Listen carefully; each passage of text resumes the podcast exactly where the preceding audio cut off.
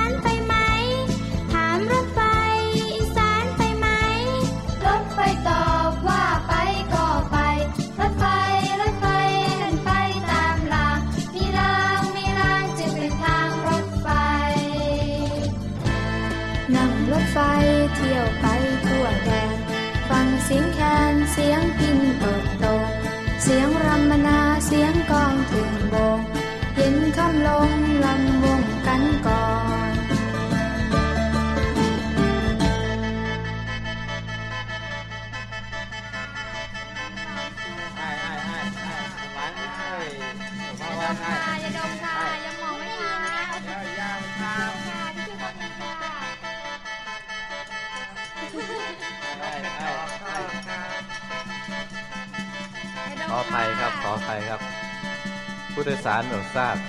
ที่นี่ที่ไหนที่นี่ที่ไหนบอกรถไฟด้วยที่นี่ที่ไหนบอกรถไฟด้วย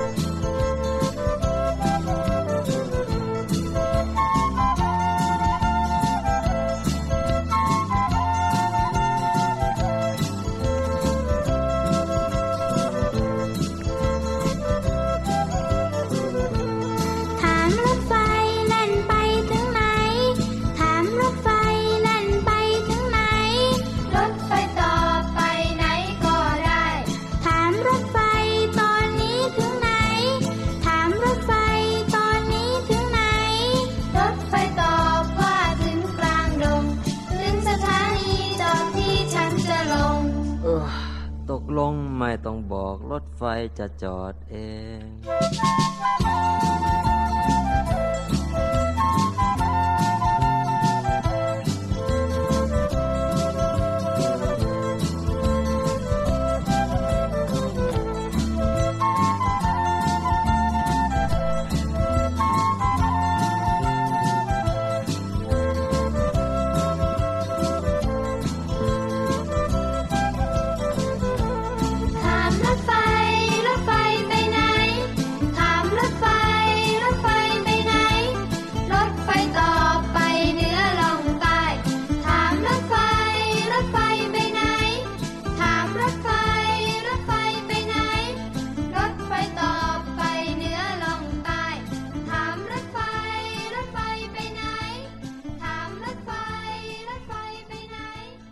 สวัสดีค่ะน้องๆมาถึงช่วงเวลาของรายการพระอาทิตย์ยิ้มแฉ่งกันแล้วล่ะค่ะน้องๆสามารถติดตามรับฟังรายการของเราได้นะคะทางไทย PBS Podcast ค่ะและก็พบกับพี่โลมาที่แสนจะน่ารักใจดีค่ะวันนี้พี่โลมาเริ่มต้นรายการด้วยการพาน้องๆไปขึ้นรถไฟไปเที่ยวกันค่ะมีหลายสิ่งหลายอย่างที่เราจะได้พบเจอบนรถไฟค่ะอย่างน้อยที่สุดน้องๆที่ไม่เคยขึ้นรถไฟเนี่ยก็ต้องตื่นตาตื่นใจกับขบวนรถไฟที่มีเสียงดังฉึกฉักฉึกฉักปูนปูนอย่างแน่นอนค่ะเพลงนี้ชื่อว่าถามรถไฟค่ะอยู่ในอัลบั้มของวงสองวัยค่ะขอบคุณนะคะที่ทำเพลงน่ารักน่ารักแบบนี้ให้น้องๆแล้วก็พี่โลมาได้เรียนรู้กันค่ะพี่โลมาเชื่อว่าน้องๆหลายคนเนี่ยอาจจะยังไม่เคยขึ้นรถไฟที่เป็นรถรางค่ะแต่อาจจะได้ขึ้นรถไฟฟ้ากันบ้างแล้วถ้ามีโอกาสแล้วล่ะก็อย่าลืมให้คุณพ่อคุณแม่พาไปขึ้นรถไฟและลองดูว่าการไปเที่ยวรถไฟของน้องๆเนี่ยจะทำให้น้องๆเนี่ยจำไปจนโตเลยละค่ะเอาล่ะค่ะน้องๆค่ะสำหรับช่วงนี้นะพี่เรามาจะพาทุกๆคนไปต่อกันเลยกับนิทานสนุกๆจากพี่โบค่ะพี่โบบอกกับพี่เรามาว่าวันนี้นิทานของพี่โบเนี่ยมีนักกินมาด้วยนะให้น้องๆลองเดาค่ะว่านักกินของเราจะเป็นใครถ้าให้พี่โลมาเดานะพี่โลมาว่าต้องเป็นหมูตัวอ้วนๆแน่ๆเลยเพราะว่ากินเยอะก็เลยอ้วนค่ะแต่ใครนะที่จะกินเก่งแล้วก็เป็นนักกินในนิทานของพี่โบไปติดตามกันเลยดีกว่ากับช่วงของนิทานลอยฟ้านิทานลอยฟ้า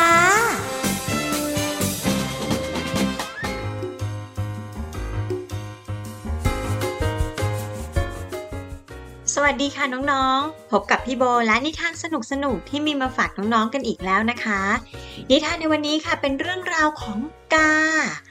าที่ว่าเนี่ยไม่ใช่กาที่เป็นนกสีดำๆนะคะแต่ว่าเป็นกาที่อาจจะอยู่ในบ้านของน้องๆเนาะถ้าเกิดว่าน้องๆมีกาอยู่ที่บ้านเนี่ยส่วนใหญ่แล้วเจ้ากาเนี่ยนะคะน่าจะอยู่ในครัวค่ะหน้าที่ของเขาก็คือเอาไว้ต้มน้ำนั่นเองชื่อเต็มๆของเขาก็คือกาต้มน้ำนั่นเองค่ะน้องๆพอจะนึกหน้าตาของเขาออกไหมนะคะหลายๆคนอาจจะเคยเห็นบางคนไม่เคยเห็นก็ไม่เป็นไรนะคะไว้ฟังนิทานเรื่องนี้จบแล้วเนี่ยให้คุณพ่อคุณแม่พาไปดูนะคะเอาละค่ะน้องๆค่ะก่อนที่จะไปฟังนิทานในวันนี้ค่ะพี่โบต้องขอบคุณแผนงานสร้างเสริมวัฒนธรรมการอ่านสสส.สำหรับนิทานในวันนี้ด้วยนะคะรวมถึงต้องขอบคุณคุณวิเชียรชัยบางผู้แต่งแล้วก็ขอบคุณอาจารย์ปรีดาปัญญาจารย์สำหรับภาพประกอบน่ารักน่ารักที่อาจารย์ได้วาดประกอบให้กับนิทานเล่มนี้นะคะนิทานในวันนี้ค่ะน้องๆมีชื่อเรื่องว่ากานักกินเจ้ากาเนี่ยเขาจะกินเก่งแค่ไหนแล้วก็เป็นนักกินอะไรเดี๋ยวเราไปฟังนิทานเรื่องนี้พร้อมๆกันเลยค่ะ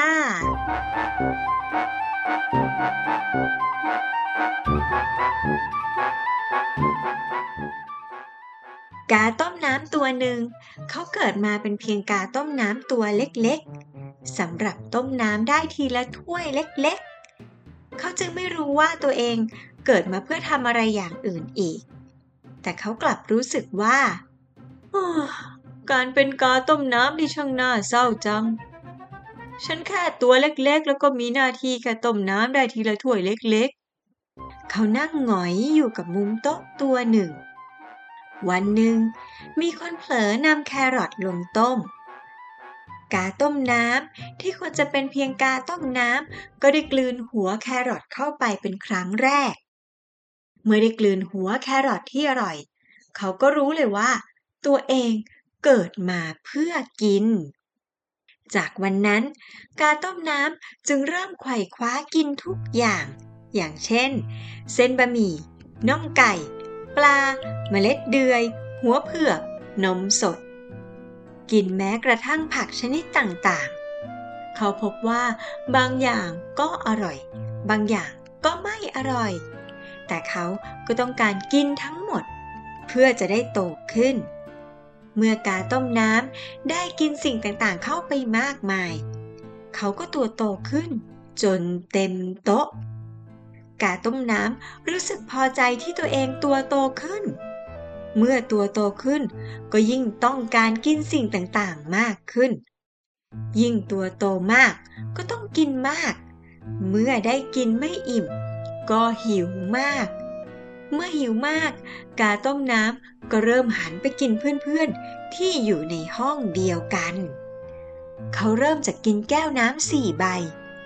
กินถุงขยะกินกล่องกระดาษชำระกินโคมไฟ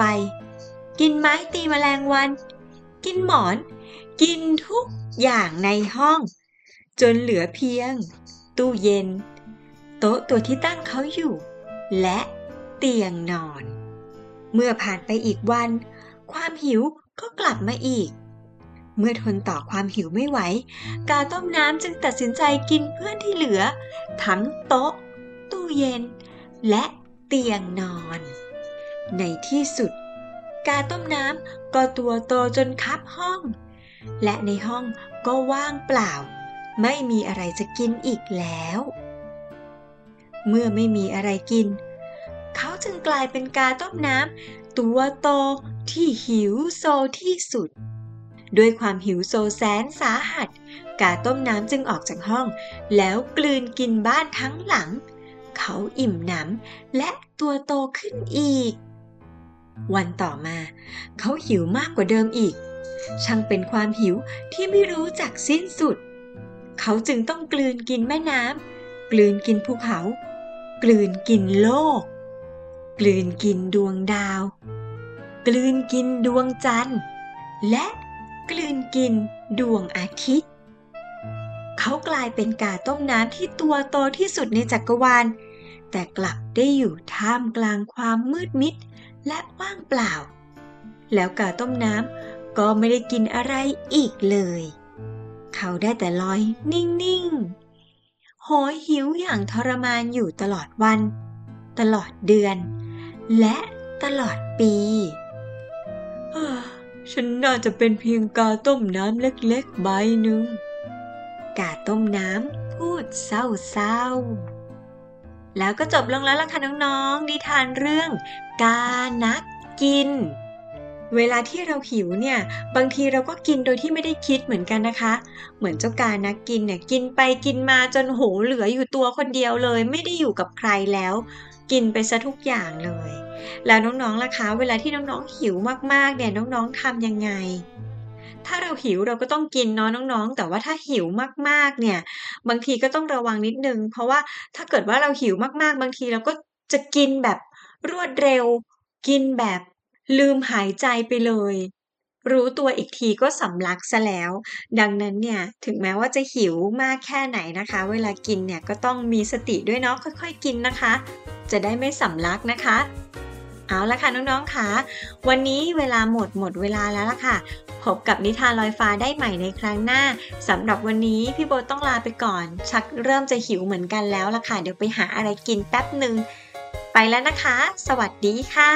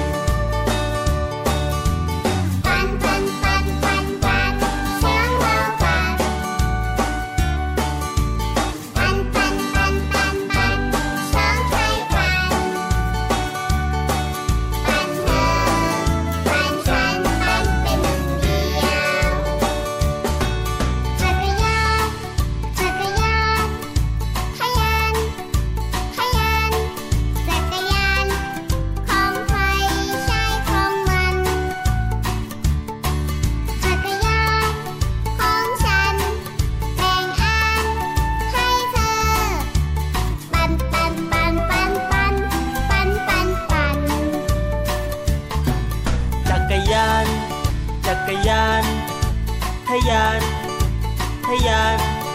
จักรยานของใครใช่ของมันจักรยานของฉันแบ่งล้อให้เธอปั่น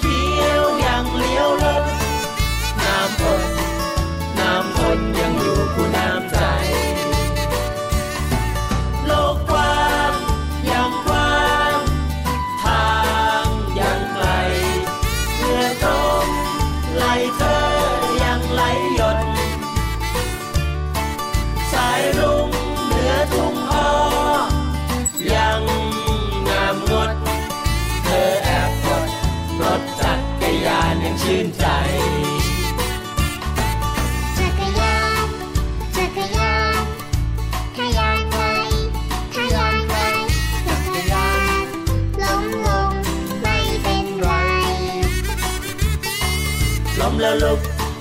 ขึ้นใหม่ไปพร้อมกันปั่นปั่นปั่นปั่นปั่นปั่นปั่นปั่นก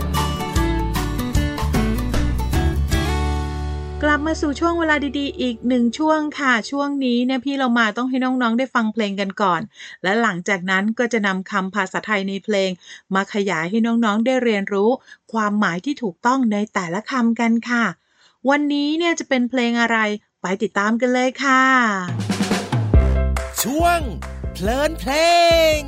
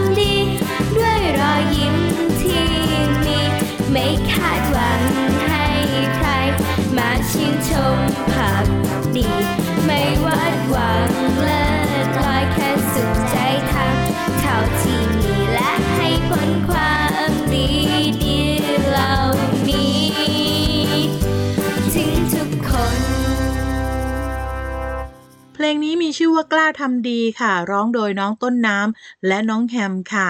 พี่เรามาเคยนำเพลงนี้มาให้น้องๆได้ฟังไปแล้วนะคะและก็ได้อธิบายความหมายของบางคำไปแล้วค่ะวันนี้เราจะมาเรียนรู้ความหมายของคำอื่นๆในเพลงนี้เพิ่มเติมกันค่ะเนื้อเพลงเขาร้องว่าความดีคุ้มครองขอเพียงกล้าทำดีคุณพระคุ้มครองในทุกๆที่คำว่าคุ้มครองค่ะน้องๆหมายถึงป้องกันและก็รักษาอย่างเช่นพ่อและแม่โลมาสามารถคุ้มครองโลมาให้พ้นจากการถูกรังแกด้วยการดูแลพี่โลมาอย่างใกล้ชิดค่ะ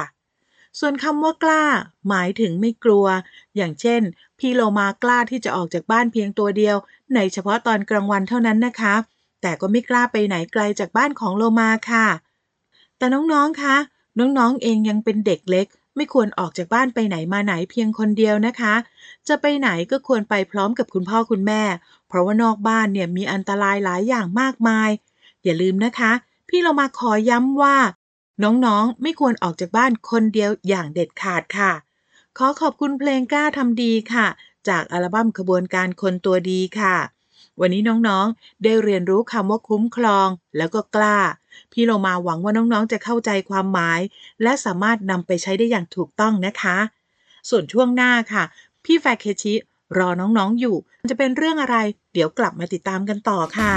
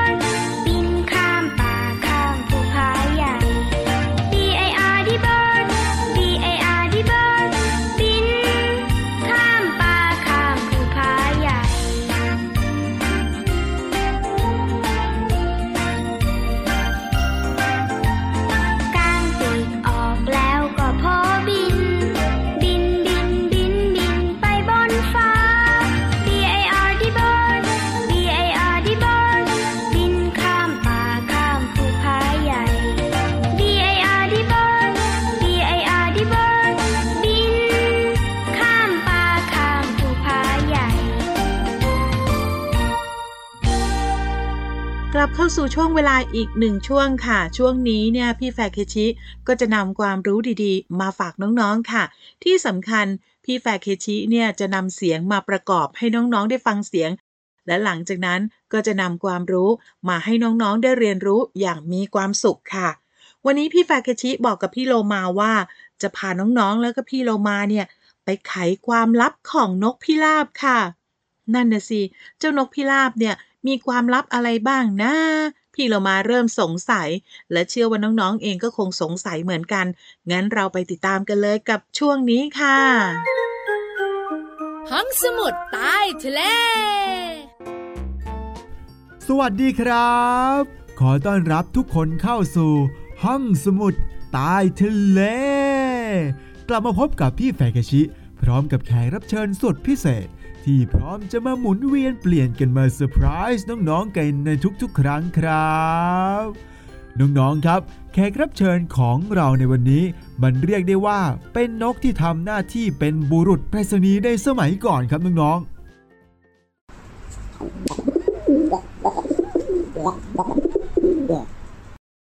น้องๆครับแขกรับเชิญของเราในวันนี้มันก็คือนกพิราบนั่นเองครับน้องๆเคยสงสัยกันไหมครับว่าในตำนานสมัยก่อนจะมีนกพิราบที่ถูกเลี้ยงไว้คอยทำหน้าที่ส่งจดหมายและน้องๆครับมันรู้ได้ยังไงว่าใครคือคนรับแล้วรู้ได้ยังไงว่าคนที่รับเนี่ยอยู่ที่ไหนในเมื่อพวกมันไม่รู้จักทั้งตู้ไปรษณีย์หรือจะดูบ้านเลขที่ก็ไม่รู้เรื่องแล้วมันส่งไปได้ยังไงกันน้องๆครับนกพิราบสื่อสารหรือว่า Calming Pigeon เนี่ยเป็นนกอีกชนิดหนึ่งที่แยกออกมาจากนกพิราบทั่วไปเนื่องจากเป็นนกที่สามารถจดจำทิศทางในการบินกลับรังที่แม่นยำเป็นอย่างมากครับนอกจากนี้เนี่ยยังสามารถบินได้ในระยะทางที่ไกลโดยไม่พักเหนื่อยตามประวัติศาสตร์เนี่ยระบุไว้นะครับว่าการเริ่มใช้นกพิราบสื่อสารทางไกลเป็นพวกแรกๆเนี่ยคือชาวอียิปต์ครับซึ่งต่อมาเนี่ยได้เป็นที่นิยมในกรีกและก็โรมันจนกระทั่งแพร่หลายไปถึงฝั่งตะวันออกกลางต่อมาเนี่ยการฝึกนกพิราบได้พัฒนาขึ้นอย่างรวดเร็วจนเกิดธุรกิจนกพิราบไปรษณีย์ขึ้นในยุโรปจนกระทั่งประเทศฝรั่งเศสมีการส่งเอกสารทางราชการไปมามหาศาลกว่า 200,000 ฉบับซึ่งจำนวนนี้เนี่ยมากกว่าครึ่งเป็นเอกสารลับนะครับทำให้พวกเขาต้องคิดวิธีส่งเอกสารที่มีคุณภาพมากกว่านี้ก็เลยเกิดเป็นธุรกิจไปรษณีย์ขึ้นและก็ทำการว่าจ้างตำแหน่งบุรุษไปรษณีย์มากมายหลายอัตราเป็นครั้งแรกของโลกเลยทีเดียวครับทำให้เจ้านกพิราบเนี่ยก็ตกงานไปโดยปริยายเลยครับน้องๆครับสรุปแล้วก็คือว่านกพิราบสื่อสารเนี่ยมันเคยมีอยู่จริงแต่มันก็ต้องผ่านการฝึกก่อนไม่ใช่ว่านกตัวไหนก็จะมาใช้สื่อสารได้ที่สำคัญนะครับมันไม่รู้หรอกครับว่าจะต้องไปส่งเอกสารที่ไหนบ้านเลขที่อะไรแต่เราอาศัยฝากสารไปกับมันเวลามันบินกลับรังมันก็เป็นนกที่สามารถจดจำทิศทางในการบินกลับรังที่แม่นยำเป็นอย่างมากนั่นเองครับ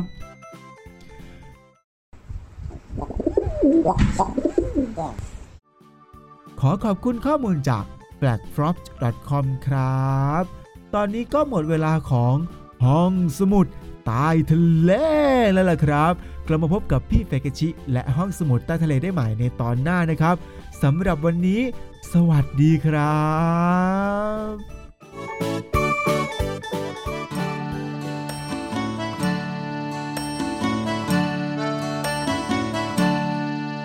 บนกกระจาบอกนกกระจิบ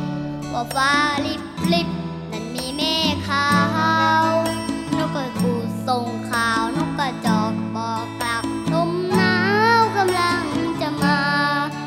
นกเกี่ยวปักหลักนกควักกูร้องนกคุณทางเจรจาแม่ไก่ตกใจลูกไก่ผวาเหยี่ยวบนฟ้าทะลาร้อนลมนกกระจาบอกนกกระจิบว่าฟ้าริบริบนั่นมีเมฆขาวนกกระปูส่งข่าวนกกระจอกบอกกล่าวลมหนาวกำลังจะมานกเอี่ยวปักหลักนกกวักกูร้องนกขุนทองเจรจา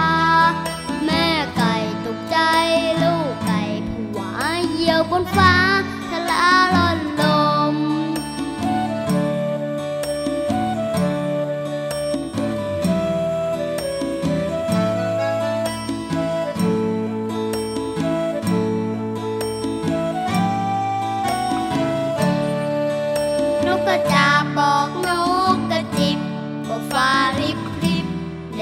เมฆขาว นกกระปูส่งข่าว นกกระจอกบอกกล่าว ลมหนาวกำลังจะมา นกเหยี่ยวปักหลัก นกกวักกูร้อง นกขุนทองเจรจา แม่ไก่ตกใจ ลูกไก่ผวา เหยี่ยวบนฟ้าทะลาร่อนลม แม่ไก่ตกใจ ลูกไก่ผวา เหยี่ยวบนฟ้า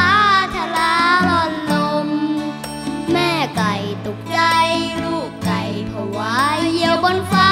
ทะลาร่อนลมเอาละค่ะน้องๆค่ะมาถึงช่วงสุดท้ายของรายการกันแล้วค่ะวันนี้เนี่ยหมดเวลาของพี่โลมาแล้วพี่โลมาพี่โบแล้วก็พี่แฟคเคชิคงต้องลาไปก่อนนะคะแล้วกลับมาติดตามรายการพระอาทิตย์ยิ้มแฉ่งกันได้ใหม่ในครั้งต่อไปสวัสดีค่ะยิ้มรับความสดใสพระอาทิตย์ยิ้มแฉ่งแก้มแดง